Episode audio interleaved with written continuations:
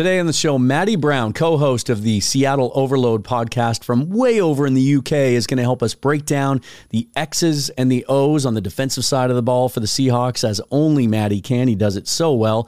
And I can't wait for you to hear what he has to say about what he's been able to see so far in training camp and the mock game, including from some of the footage that I sent him that I took about the schematic changes and the technique changes that should hopefully result in an improved run defense for the Seattle Seahawks. Matty Brown coming up next on Seahawks Forever. Welcome to the Seahawks Forever podcast, in depth analysis on everything Seahawks. And now, here's your host, Dan Viens. Welcome back, everybody. And just a little side note I have from time to time had it suggested to me that some of you aren't a huge fan of the young lady that does the voiceover for my intro. Um, I was going for a very specific feel when I had that recorded, uh, but I think the show has grown up a little bit, and I am going to be changing that out. Just a, a little teaser there for you. But one thing I do not need to change out, one voice that we love hearing on the show joins us again from all the way on the other side of the planet. Matty Brown from the Seattle Overload podcast is here. Matty, it's been a while. It's good to see you. How are you? Yeah, it has been a while. I think I'm good, thank you. I think like last time I was a bit younger. I think I was pacing around a kitchen. I think it was audio only. It's cool to be on camera. It um, was. Your, like it was your logo. Young lady. It was your it was your spoken logo is what we were looking at, and it was a different incarnation of the show. Uh, it wasn't Seahawks Forever. So um, that's right. Oh my gosh, my Seahawks Forever debut. There you go. There you go. Yeah, no, I'm good. Thanks for having me on. And, uh, Absolutely. Uh, we love having you on, and the viewers and listeners love having you on because um, your your knowledge of uh, the schematic side of football is something that is uh, impressive, and and uh, it's a lot of fun um, listening to you break things down. And um, I, it, it's amazing to me as a as as a lifelong football fan, growing up we never talked this way. I, you know, certainly the the proliferation of social media and the internet has has connected us in a way that now we get these voices. But I think there's an appetite for it, and and it shows up whenever I have you or your co-host Griffin Sturgeon on. Um, there's a there's a segment of the fan base now that really wants to know about the technical side of the game um, uh, whether that gives them some sort of understanding of what's happening on the field and, and, and, helps them to to understand what they're seeing with their eyes because maybe they don't like what they're seeing or they don't like the results. But getting the why instead of just the what, um, a lot of people really like it. And what we're going to do today is talk about the mock game. Um, and because I know that you are like a detective and you love to find anything you can. Even I've seen you comment on um, some of the video that that the Seahawks will stream from training camp, which normally is just drills, and you'll pick up things about how a certain defensive lineman is playing a certain technique, and it'll give you clues into what they're doing. So um, we're going to do some of that today. Yeah, there you go. A little little teaser there. Mm-hmm. The, the, technique thing that might be a big thing. We might spend the whole podcast on one defensive line technique and how we can extrapolate that into the Seahawks run defense being solved forever. It's it's been the focus really of this offseason, hasn't it? It last year the focus was quarterback and uh, and what was going to happen there and who was going to get that job and and whether there were acquisitions that were going to be made, how the Seahawks were going to survive and, and move on after the Russell Wilson era. This year, it ninety percent of the conversation among fans and analysts seems to be, are they going to be able to improve that run defense? And that seems to be what what is holding some prognosticators back from from uh, from placing the Seahawks a little higher when it comes to preseason predictions. Gen, in a general sense, from what you've been able to see, and I sent you, I think, all of the video that I took um, from the mock game on Thursday uh, or on Friday. What have you seen generally um, that they're doing on defense this year that's different? And has anything stood out to you or surprised you early on? Well, to to avoid me uh, being taken out by like a, a VMAX sniper or, or, something if they if they exist. But I may or may not have watched those videos that you took. Very useful, by the way, if, if I had watched them. Uh, and other kind people on Twitter may have sent me some clips. And what it looks like is happening is in a, in a simple sense, Seattle when they ran their nickel, so their five DB look last season They ran less of five guys down at line of scrimmage like they had in the 2021 season, and they ran more of four guys down at the line of scrimmage. Um, they also ran nickel a bit more often. What that meant was, uh, and the way that Seattle did that was, was the nose tackle, so the guy closest to the center on on the field, he would play like a kind of two gapping style. So rather than lining up over the center or on the outside shoulder of the center, he lined up on the inside shoulder of the guard as like a what the the football geeks call a two eye because he's on the inside eye of that that guard.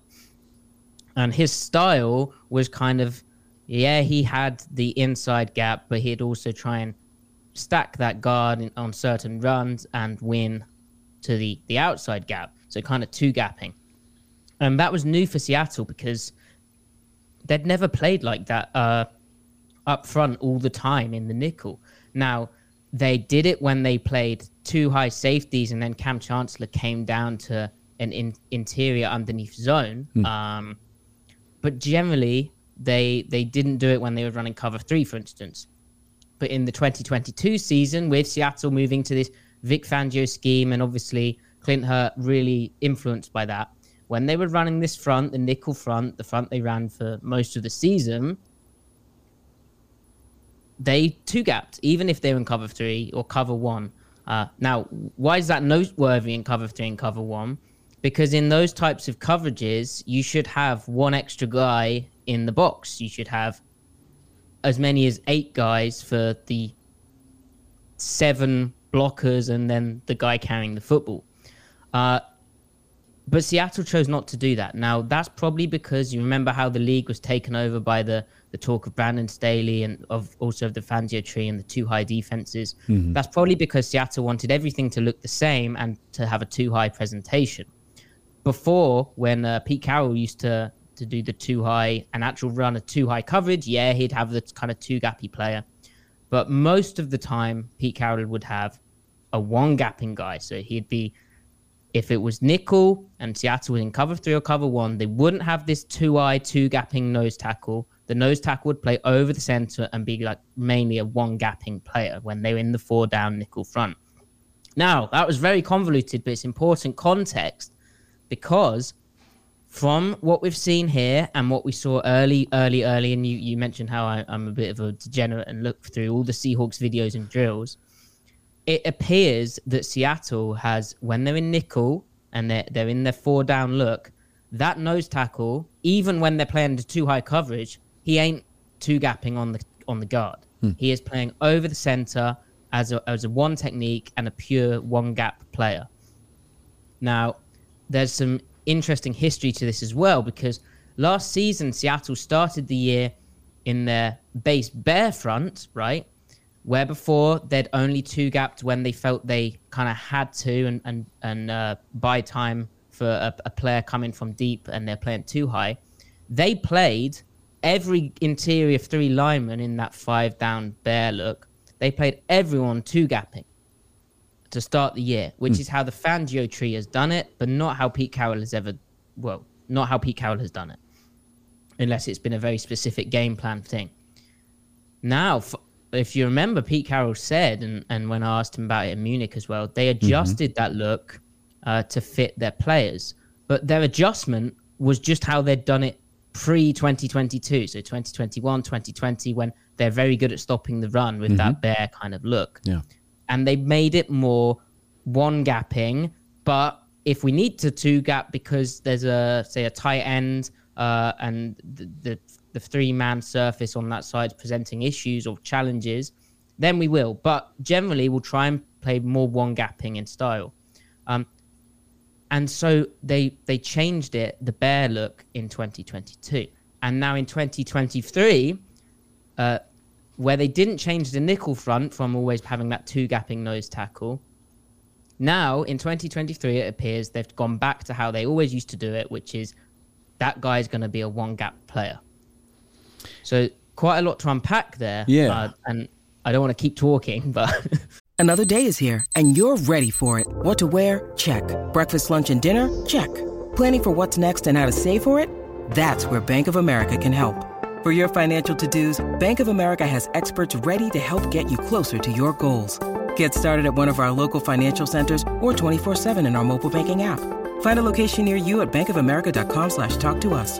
What would you like the power to do? Mobile banking requires downloading the app and is only available for select devices. Message and data rates may apply. Bank of America and a member FDIC. And, and when you say one gap, we also hear, uh, and we hear this from from the coaching staff um, and those who cover the team, that it's more it's more of an attacking style, right? That that, and we heard Al Woods even uh, interestingly enough mention this in one of his first press conferences as a Jet after signing with them this offseason, that one of the things that appealed to him about them is ironically it was more of an attacking style. And he was bored last year and he didn't like playing that mirroring uh, type of technique oddly enough. It, it, is that why uh, we're seeing the Seahawks get away from the 330 pounder? Because that's been the thing that the fans have really grabbed onto this offseason is like we're not big enough up front. But it, is that by design?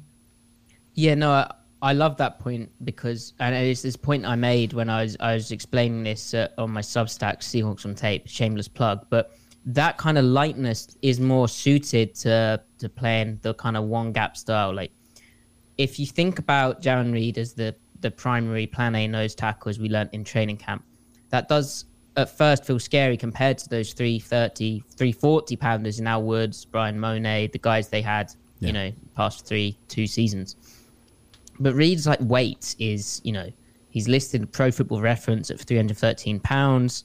Uh, but if you think about, you know, it, on the roster, he's 306 pounds, and that compared to those guys is is smaller. Now he's not a small guy, but it's smaller, okay. But if you think about when Seattle was running, uh, you know, their old, uh, like their under and over fronts, and then running their nickel fronts back in the day, 2012, 2013 type of vibe. Brandon Mebane, who was the nose tackle, a very good nose tackle, who'd play a lot of this one technique I'm talking about, the outside shoulder one gapping nose. He was listed at six foot one, 311 pounds. Now, we've, we've kind of become uh, numb to, you know, uh, we, we become desensitized almost to, to a small nose tackle. We've, we've forgotten that that was a thing, uh, is a better way of saying that. But yeah, he, he was quite small, but not small, but he wasn't 340. He wasn't massive. And Right. interestingly, Pete Carroll, when they drafted Cam Young, he when a reporter suggested that Young was smaller than the nose tackles, he was like, "Well, yeah, but that's because those guys were enormous. Like this guy's not Yeah, small, right. and he doesn't play small by the Al way. Woods get, don't grow on, grow on trees right They they don't. Yeah. And the crazy thing about him as well is he has like over 36 inch arms and he, a 99th percentile vertical jump. Like he tested crazy hops. Um, Yeah. But no, sadly, Al is gone. And so not only is this sort of a way of Seattle doing it, and I haven't even spoke about uh, how this clears up stuff for the the guys behind them. But not only is this a way that they've done it in the past, but also their their kind of explanation for this will be this better suits the type of players we have now. But you know, chicken and the egg, they've got these type of players for a reason. It's because of what they're trying to do. So, that's a, as I said, that's a very um, uh, I agree with that observation. And then, yeah, it. I think that's how it will be explained to us. But like they spoke about wanting to get more dynamic up front, and immediately you're like, it's Jalen Carter. Um, obviously things didn't work Right. out there for whatever reason, Yeah. but this kind of lighter style, this kind of more uh, upfront style. Because if we talk about these techniques, right, you mentioned mirroring, and yeah, they call it a mirror step. When Al Wood said he's going to catch and uh, catch a guy and, and step with him, that's exactly what you're doing when you're trying to two gap. But when you're one gapping, that is a six inch forward step. You're not stepping lateral and trying to mirror the guy. You're stepping forward and striking the heck out of him or, or the crap out of him. So it is a bit more downhill, even though Seattle will still want these guys to, in the main, hold that guy first. If they can win their gap, great, but they want to still keep the guys behind clean. And correct me if I'm wrong, but didn't I see that, that was one of the things that you noticed right away the first day or two of training camp when you saw some drill video? Is that you're, that's what you're talking about, right? That six inch forward step. A- absolutely, Dan. Yeah, absolutely. Because it was, uh, I think it was, it was Carl Scott mic'd up, and they're very careful to like give us Scott's back, um, and he's talking like half a shot. But what you saw was Cam Young, and he is one lined tighter up over the center rather than on the guard. Even from the weird wide angle, you can tell that. And then two, his right foot, uh, he was on the left hand side. His right foot is stepping forward and he's hitting the center, wow. and it's like. And that was back in minicamp, wasn't it? The, this the Carl was, yeah, Scott thing you're talking about, yeah. yeah. wow, that's see that see guys, that's the kind of that's the kind of analysis you get. It's the six inch step that Matty Brown is catching that guys like me are not. Um, so is is this you you talked about how they're basically going back to what they did before? Have they scrapped the Fangio scheme, or have they just kind of morphed it? Well, Pete Carroll has said uh, in the offseason that it's a combination of defenses, and I think you should. Uh, I think we can believe that. Basically, the. Re- the, a lot of this is overgeneralizing, but for sure. the purposes of this not being a four-hour podcast and uh, also being easier to understand, hopefully, uh, we, I will oversimplify slightly. But the reason they they went for the Fangio defense, it was well, one, they're running a three-four, so let's explore that first. The three-four part of this is that it gives them two outside linebacker types when they're in their base style of stuff. Now, if you remember when they're running, because they ran these three, four bear fronts in 2020 and 2021, which mm. is their base. We're going to stop the run. It's first and 10. They're in 12 or 21 personnel. That's their base approach. If you remember back when Seattle did that with uh, Ken Norton Jr., that was your one of your ends or your edge players in that five down bear front base look was Carlos Dunlap, mm-hmm. and the other was there was a whole host of guys, but yeah. Benson Mayowa. Um, they tried to get reserve in there, and he got hurt yeah. early. Uh, Aldon Smith that didn't work out, mm. but that was the Sam linebacker. Meanwhile, Carlos Dunlap was the Leo. Okay. And everyone was like, why is Carlos Dunlap dropping into coverage? Right. And they didn't do it that often. And the reason is you don't want Carlos Dunlap dropping into coverage that often. But if you want to have, and this is where I fast forward to the second reason about why they chose the Fangio system, the coverage options and multiplicity and the ability to kind of make coverages look fairly similar, you can't have a guy who's very obviously uh, a a rusher guy, and then another guy who's very obviously a coverage guy. The better example is KJ Wright. KJ Wright was that other edge opposite Dunlap, so it was pretty obvious that Wright when he rushed, yeah, he rushed a bit, but not that much. Right, wasn't very believable. So rather than having a a Leo like a rush guy and then a Sam a pass guy, they are able to just play left and right. Hmm. So whatever side they want to drop, they're fine dropping. Whatever side they want to rush, they're fine rushing. And so you look at like the amount of outside linebackers they've got now and yeah. the real options there. Ho- hopefully, Darrell Taylor can come back fairly soon from his yeah. shoulder thing, which is a whole separate issue. But they've got like they're like four deep with other intriguing kind of day three options there. You know, back to back round two picks there with Derek Cool and um, Boye Mafe.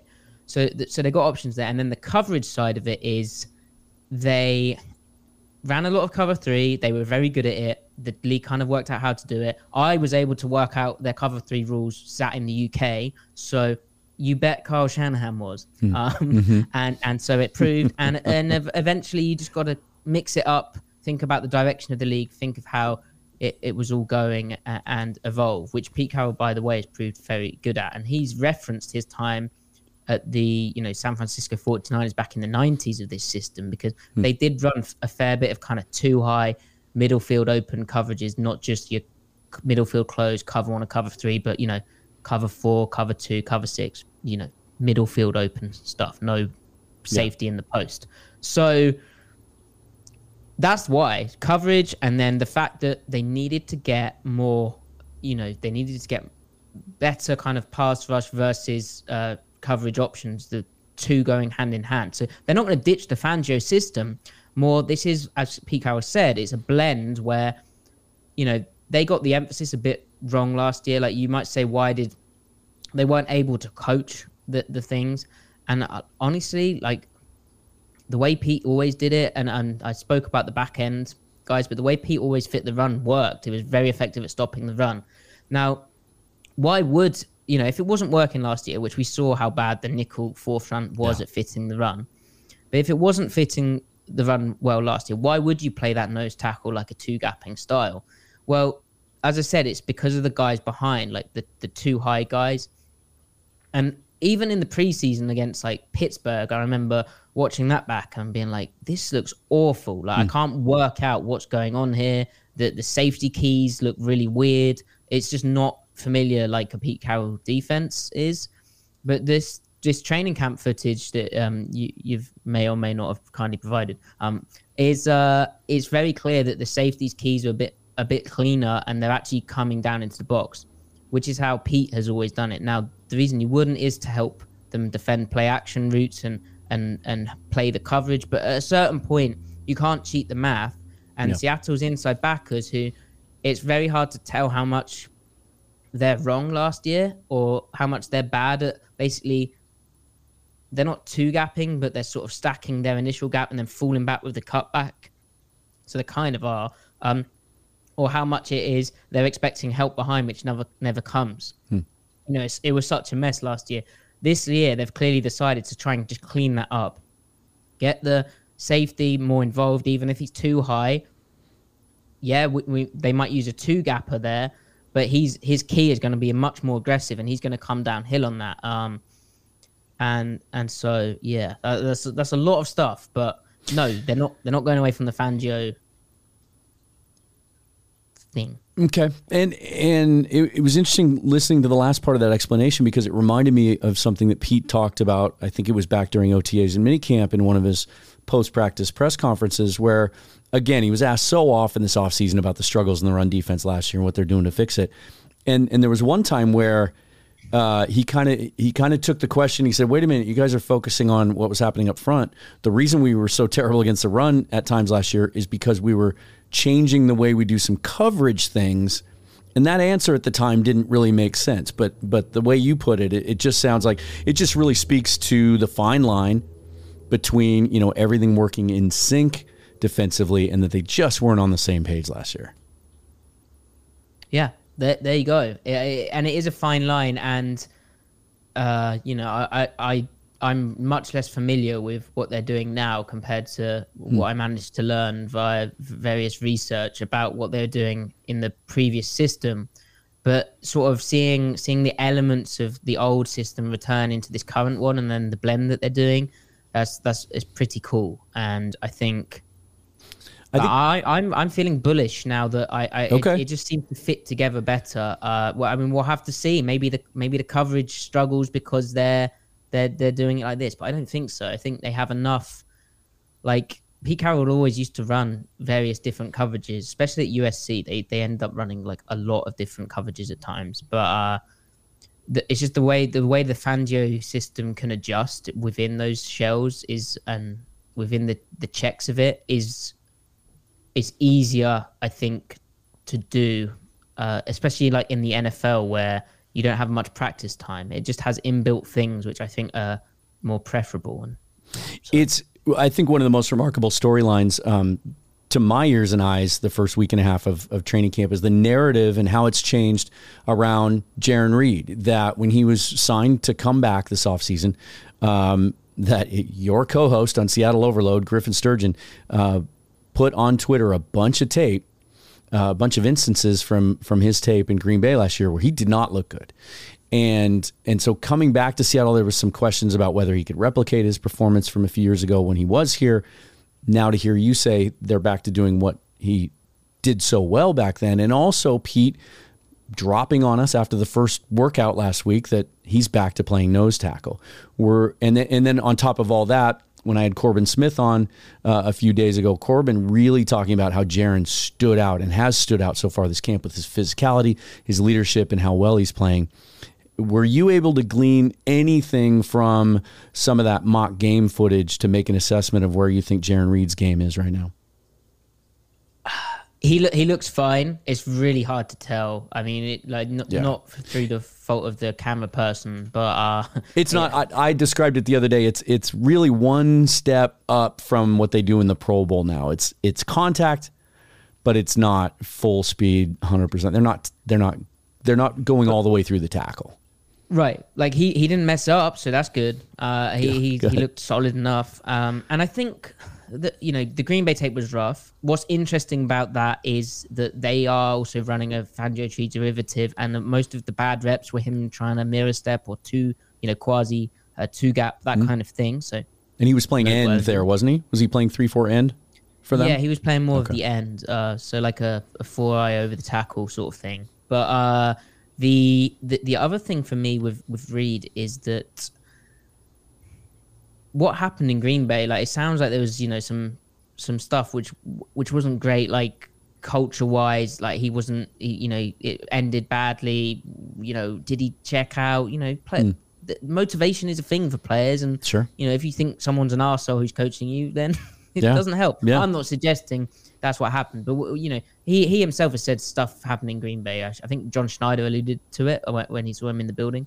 So, what I'd say is Reed obviously loves Seattle, uh, Yeah. the, the culture there, and Carroll has a connection with him that you can't undervalue. So I'm basically saying, yep, uh, this 30 year old light nose tackle uh, is going to get by on vibes and, and culture. But I, I am I am hopeful, and I think it's interesting as well the way I, I yeah I think this revives him. I, I think Mother's Day is around the corner. Find the perfect gift for the mom in your life with a stunning piece of jewelry from Blue Nile. From timeless pearls to dazzling gemstones, Blue Nile has something she'll adore. Need it fast? Most items can ship overnight. Plus, enjoy guaranteed free shipping and returns. Don't miss our special Mother's Day deals. Save big on the season's most beautiful trends. For a limited time, get up to 50% off by going to BlueNile.com. That's BlueNile.com. we, Let's- we'll have to see. We'll let's find hope because yeah, there sure isn't a lot of depth there. Um, let's talk about that that second unit. I thought that was that was one of the most interesting groups to watch in the mock game. It was uh, most of the time there was Cam Young and even Robert Cooper were, were rotating in at the nose, but then you basically had uh, you had Mike Morris, you had Derick Hall, you had Tyreke Smith, and you had Myles Adams. Um, what did you see from from that unit? Uh, you concerned about the depth up front there, or did you see some things you liked? I, I don't know if I'm concerned about the depth. I think it's like it's intriguing. Uh, outside back, I think they've they've got options. Um, I think the depth. So Tyreke Smith had a. He was highlighted by Clint Hurtt as the standout player from uh, from mini rookie mini camp OTAs June sort of time. But uh, his, his handwork uh, was praised by her, and he got um he got Abraham Lucas on like a a, a chop club dip thing, which, which was nice. Like beat the first string right tackle. And what was cool about watching the twos is obviously they got up against the ones, and you're like, Yeah. well, can this guy play or not? You you're about to find out. Um, Mike Morris surprised me as well because you know he's six six, he's a bigger guy, and you worry about him uh, being able to get the right pad level to strike guys inside. And even when they're running their base uh, look with the five guys down at the line of scrimmage, you know, yeah, they they should be one on one in those instances, Yeah. but uh, they might not be, and so you do get double teamed sometimes. But he looked okay against the doubles. He wasn't getting smacked back too far. He was staying on his initial guy, the guy he's striking with that power step forwards. And yeah, okay, he's gonna get moved slightly, but he, he looked Yeah. good. Like the technique from uh, the Michigan stuff to now, he's it's clear like he's taking on board their coaching. And he also had a really nice. They, they ran like an interior twist. He had a really nice win uh, up up inside on that, uh, which would have been a sack. Luckily, he didn't go and demolish Geno Smith. But, uh, that would have been a, a way to make a story. But no, he he looked pretty interesting. Enough kind of juice on the inside uh, as a pass rusher as well f- from his college football stuff to be. He's like the mirror for um, uh, Mario Edwards, uh, uh, uh, the first string kind of player, um, or even a Dre'Mont Jones. Like you can just see that, and and the way that you know every single time uh, an inside rusher gets mentioned, Michael Bennett is referenced. But like you know that kind of style, and uh, yeah, encouraging juice. And then Cameron Young, uh, I was big, like I say big. I watched him and was like, this guy's Seahawky. And then just the way he strikes guys with that power step. Uh, then lo and behold, they go and draft him. And then, yeah, the, he's big. He strikes guys well. He he plays nice in the shade. Uh, he he in the bear stuff. The nose tackle still is kind of two gapping. His main deal is to mirror where the center goes, catch him, and then win into the backside gap on most of the plays. Young will have to adjust to that, but he looked interesting and like he had very strong strength in the SEC. Mm-hmm. Lo and behold, like uh, in uh, the NFL, he can still knock back guys, and he caused Evan Brown some problems. Like, and E- Evan Brown is a center. Like centers tend to be a bit smaller, Right. but like it was encouraging to see him testing Brown's anchor. You know, uh, some some really cool stuff. Especially in And light then, of the fact uh, that uh, that Bob Condotta has said over the last couple of days that it appears that Evan Brown's going to be the guy to start there. As much as they've rotated Oluwatimi and Brown throughout camp so far, it, it looks like they're leaning that way. So certainly encouraging that you saw that out of Young. And what I cut you off there. What were you going to say next? Oh, just De- Derick Hall. Uh, I really Derick Hall's stuff, which I saw, is kind of just testament to Charles Cross, like being such an incredible, um, well, an incredible player right now, and that second year leap that the tackles are going to take, the rookie tack, well, not rookie, sophomore tackles are going to take, is very interesting. But yeah, Cr- Cross could be like, you know, pro bowl, even better honors, you know, like but he, he he just he just kicked his butt basically. He just won every rep. And I- and Hall is a blend of power, size, speed, and and Cross just had it. So I'm glad you brought that up. That is that does seem to be emerging also as one of the consistent storylines of this camp. Um, uh, along with you know Jaxon Smith-Njigba, what he's doing has sort of been the headliner almost on a daily basis. But the fact that most people tend to think that Charles Cross looks like a, a, a different player this year, even as well as he did play for a rookie uh, last year, is encouraging. Um, I want to talk uh, before I let you go. I want to talk a little bit about the back end because this has been another point point of discussion um, among fans, and um, I want to get some clarity from you.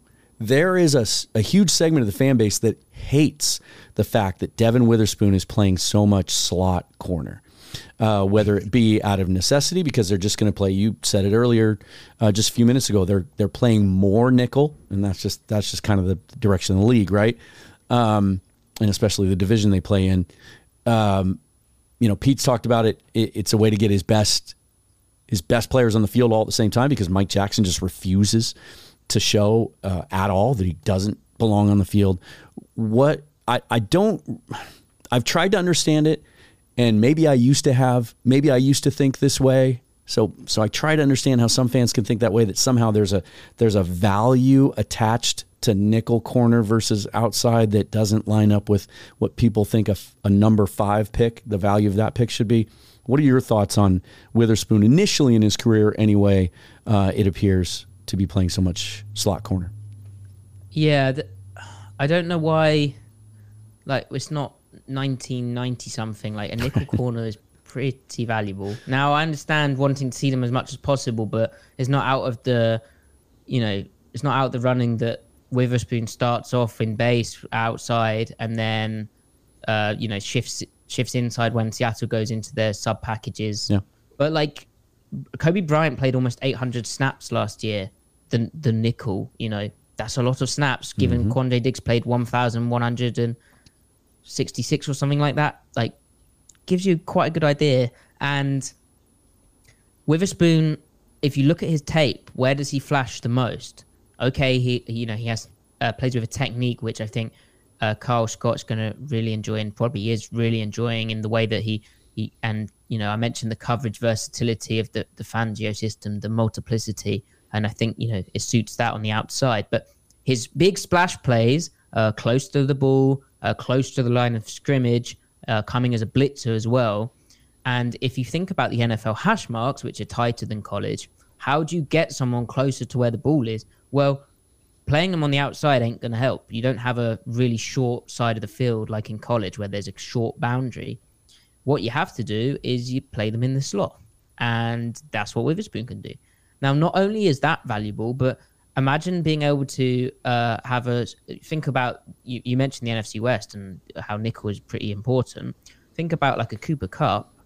Uh, you know, I'm blanking on other names because offense doesn't matter. But uh, think about the kind of weapons that these these offensive guys have in the slot. Deebo Samuel. Yep. Witherspoon's got that uh, competitive nature which you need in the slot because it's tough. Um, he also allows you to run basically any coverage without really worrying about him. Uh, you know, like he could do cover one in the slot in theory. Like his technique shows that. Haven't seen it yet, but that's the thinking. Uh, along with you can blitz him pretty easily.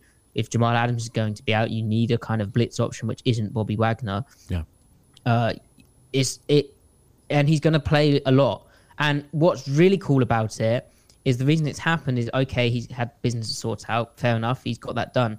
But like you said, Mike Jackson suddenly is having this ferocious battle on the right side with Tre Brown, who Yeah. I completely forgot about. Basically, poor Tre, but he had he was really good in 2021. Yeah. He's playing on the left side, which is in theory the open spot now that um, Riq Woolen's back. And Brown and Jackson are just going to go at it at left cornerback, where obviously Jackson did quietly well last season. So yeah, with, Witherspoon in the slot, it should be very very exciting. Like in the slot, you can do, you can do much more things with a player than you can uh, on the outside, and it's why even in college where there's those tighter, uh, the wider hash marks, and you can send a perimeter cornerback blitz a lot easier. But even in college, it's why uh, Kirby Smart, Nick Saban, those kind of defenses, uh, even Dave Aranda, who's another kind of defensive uh, well, genius, basically. Uh, they put like the most athletic guy in the slot, uh, the best player in theory, like because it it's where you win the matchups and as offenses get more spread out, you can do uh, a lot of things with that player. Now, Witherspoon ain't ain't the biggest guy, but he he Right. hits big and and he his movement skills are, are incredible. So, yeah, people people, uh, it's okay. It's all gonna be okay. Yeah. There there is me- there's there's no Exactly what I've been and There's saying. a lot of method.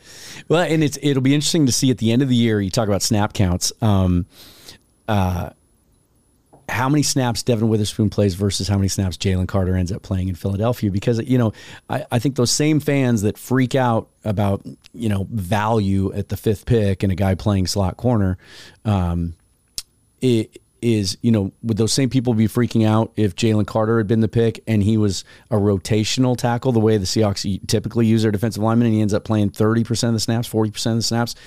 Uh, it's not out of the realm of possibility that Devon Witherspoon will play more snaps this year than Jalen Carter in Philadelphia. So, um, anyway, uh, we could talk about that for another 10 minutes. Matty, time flies when you're on, man. it It does. I I I, uh, I should uh, be more succinct, but Oh, unfortunately, schematic, You're schematic, fantastic. Uh, conversation can can get a bit lengthy. Well, and I'll have you know how like the hearing impaired, the little box. I'll have it. Um, I will have a uh, an interpreter uh, inserted down in the corner, and we'll, nice we'll get because everybody. you probably need two one for the, the british accent and then two for the the scheme stuff it's Yeah. double double foreign to people terrible Well, uh, let's do this. Um, you know, I've I've talked about the Seattle Overload podcast that you do with Griffin Sturgeon, but tell people about your Substack. yeah so my substack uh, www.seahawksontape.com that's where i explain this stuff with video and pictures and quotes from pete carroll and and uh, john schneider and players and stuff.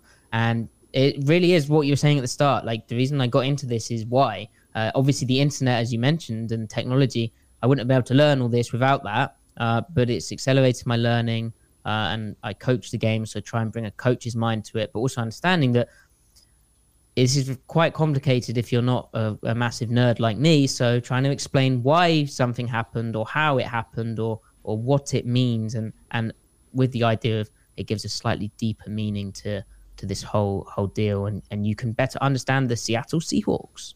Absolutely, which we're always trying to do um, as we head into this season with the, the preseason starting on Thursday against the Minnesota Vikings. You can follow him on Twitter at Matty F Brown. Matty, it's good to have you on. It had been too long. Let's make let's make sure it's not that long again before we get you back on the show. Maybe uh, uh, maybe sometime around the, the quarter pole or a third of the way into the season, and, and uh, talk about what you you're seeing during the regular season on the field from the Seahawks. I appreciate you being here, man.